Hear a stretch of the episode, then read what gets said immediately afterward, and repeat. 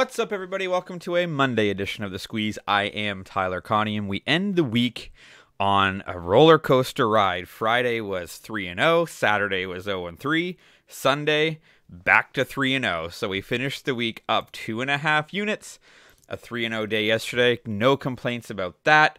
We had the Tampa Bay Rays minus 130 in the morning. That was sweaty. That was an 11 10 baseball game, but they won that.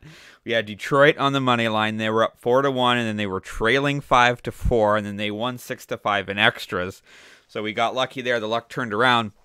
Then we had the Houston Astros and the Atlanta Braves on a money line parlay that was never ever in doubt at all.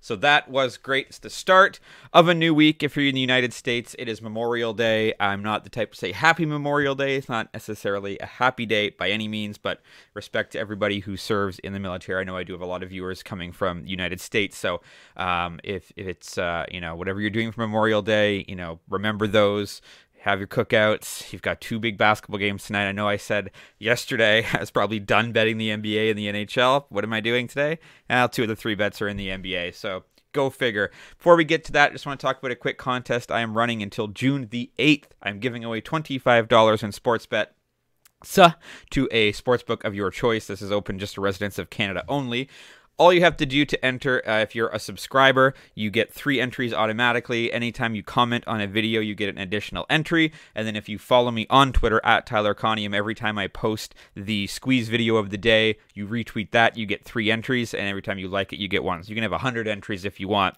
And then on June the 9th, I will do here on this video um, a, an automated generator name pick thingy, and the winner will get $25 in bets to a sports book of your choice. Now let's get into it today. As I mentioned yesterday, I might stick to baseball and WNBA. Here we are back with the NBA, and I'm taking the Miami Heat plus seven and a half. This is minus one ten at FanDuel. Some books might be at eight. What is going like look, this is game seven. In what world is this line plus eight? The Boston Celtics are like minus three hundred to win this basketball game and become the first team in NBA history to come back from a 3 and 0 deficit in the wins, they just won by one, obviously on the last second tip. They've won by 13. They've won by 17. They lost the first three games. This is game seven. Miami's lost three games in a row, and you're going to catch seven and a half to eight points just based on that alone, you know, I'm going to bet Miami. If this is a blowout win for Boston, touche. They'll join the Boston Red Sox, who came back in 2004 from down 3 0. They'll join the New England Patriots in the lowest or the biggest comeback in Super Bowl history against the Falcons. You know, that's just kind of what Boston does. Look, I would not be surprised if the Boston Celtics win this game. There have been three teams in NBA history that have come back from 3 0 to go 3 3, and all three of those teams have lost in game seven. This is in Boston. We'll see. The crowd could either play for them or against them. There, there could be too much pressure. There could be too much stress.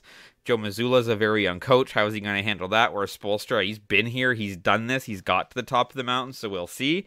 But having said that, I've got I've got to take Miami Heat plus the money, and probably I'll sprinkle a little bit on the money line as well. Plus two sixty. I've done it the last three times and have lost all three of the two times and lost two of those. But at plus two sixty in a game seven, like that's just an automatic. If a team gets to game seven, they shouldn't be a three to one underdog, in my opinion. So officially Miami Heat plus seven and a half, 1.1 units there at FanDuel. And then there is a long storied theory that game sevens go under because teams are tight, teams are nervous, teams are scared to shoot, their offense is a little bit stiff.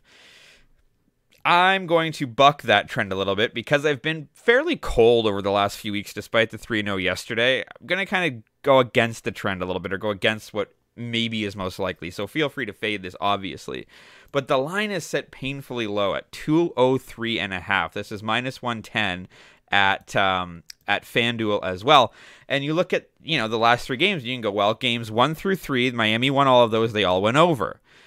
Boston's won the last three games, they all went under. True, but this is the lowest total by far that it has been set to. So game four that went under was set at 216. It went under by one.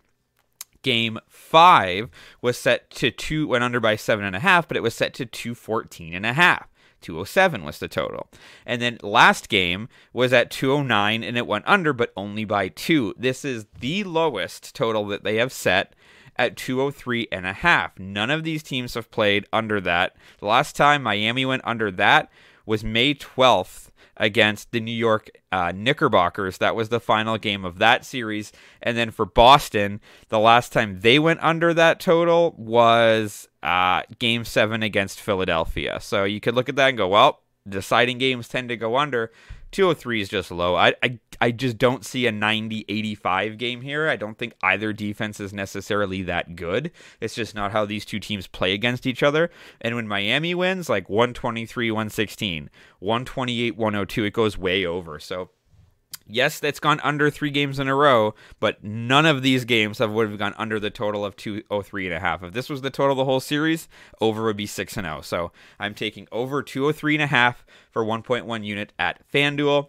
And the last bet of the day, we're going to go to baseball. We'll go to the Tampa Bay Rays at the Chicago Cubs. You've got the 39 and 16 Rays going against the 22 and 30 Cubs. So Tampa is much better than Chicago. An interesting pitching matchup today. We've got Taj Bradley going for Tampa versus Marcus Stroman, former Blue Jay going for the Cubs. And it's juiced to the under here at under eight. I'm going to go over eight for minus 104. That's at FanDuel. And now I know why they're doing this because you've got Bradley. He's 3 and 1 with a 4.44 ERA, which is actually not that great, and a 1.15 whip. Stroman's 4 and 4, but he's got a 2.95 ERA and a 1.09 whip. But again, you put those numbers together and you get 8 just out of the starting pitching alone. For Tampa, Rays have gone over 9 straight games. They've also gone over 9 and 0 and 9 straight following a win. 5 and 0 in their last 5 interleague games to the over. Over is 6 0 in their last 6 against a right-handed starter. When you look at Tampa's recent games, there have been 21 runs, 11, 12, 9, 10, 21, 10, 10, 12. You have to go all the way back to 9 games ago where it was a 1 0 win for McClanahan against Milwaukee two of the last 10 games they've played have had over 20 runs scored.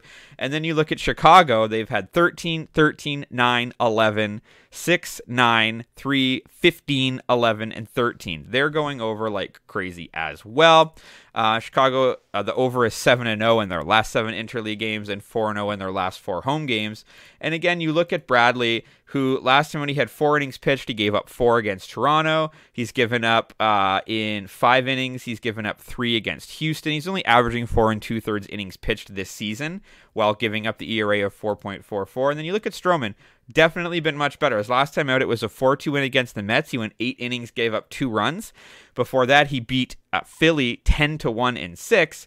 But the last time he played some, you know, pretty good competition with Minnesota, he gave up six runs. So eight's a, you know, there's push potential there at eight, which I like. I could see this being a five-three final, a six-two final, something like that. Once we get into the bullpen too, I think the Rays could potentially light up Stroman, or once they get into the bullpen, do damage on the back half.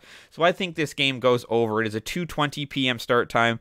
Uh, the, you know those day games in Chicago tend to have a little bit more scoring as well. So I'll take the over there for 1.04 units at FanDuel. So uh, no video tomorrow till we take Tuesdays off. So don't forget about the giveaway. But my card for Monday is the Miami Heat plus seven and a half for minus 110 at FanDuel. Heat and Celtics over 203 and a half minus 110 at FanDuel and Tampa Bay Rays and Chicago Cubs over 8 minus 104 at FanDuel. As always, drop a comment if you're fading or following. You can follow me on Twitter at Tyler Conium for more picks and props throughout the day. TikTok and Instagram for just the picks portions, and your audio is on Apple and on Spotify. Have a great Monday. Let's start this week strong, and let's talk sports.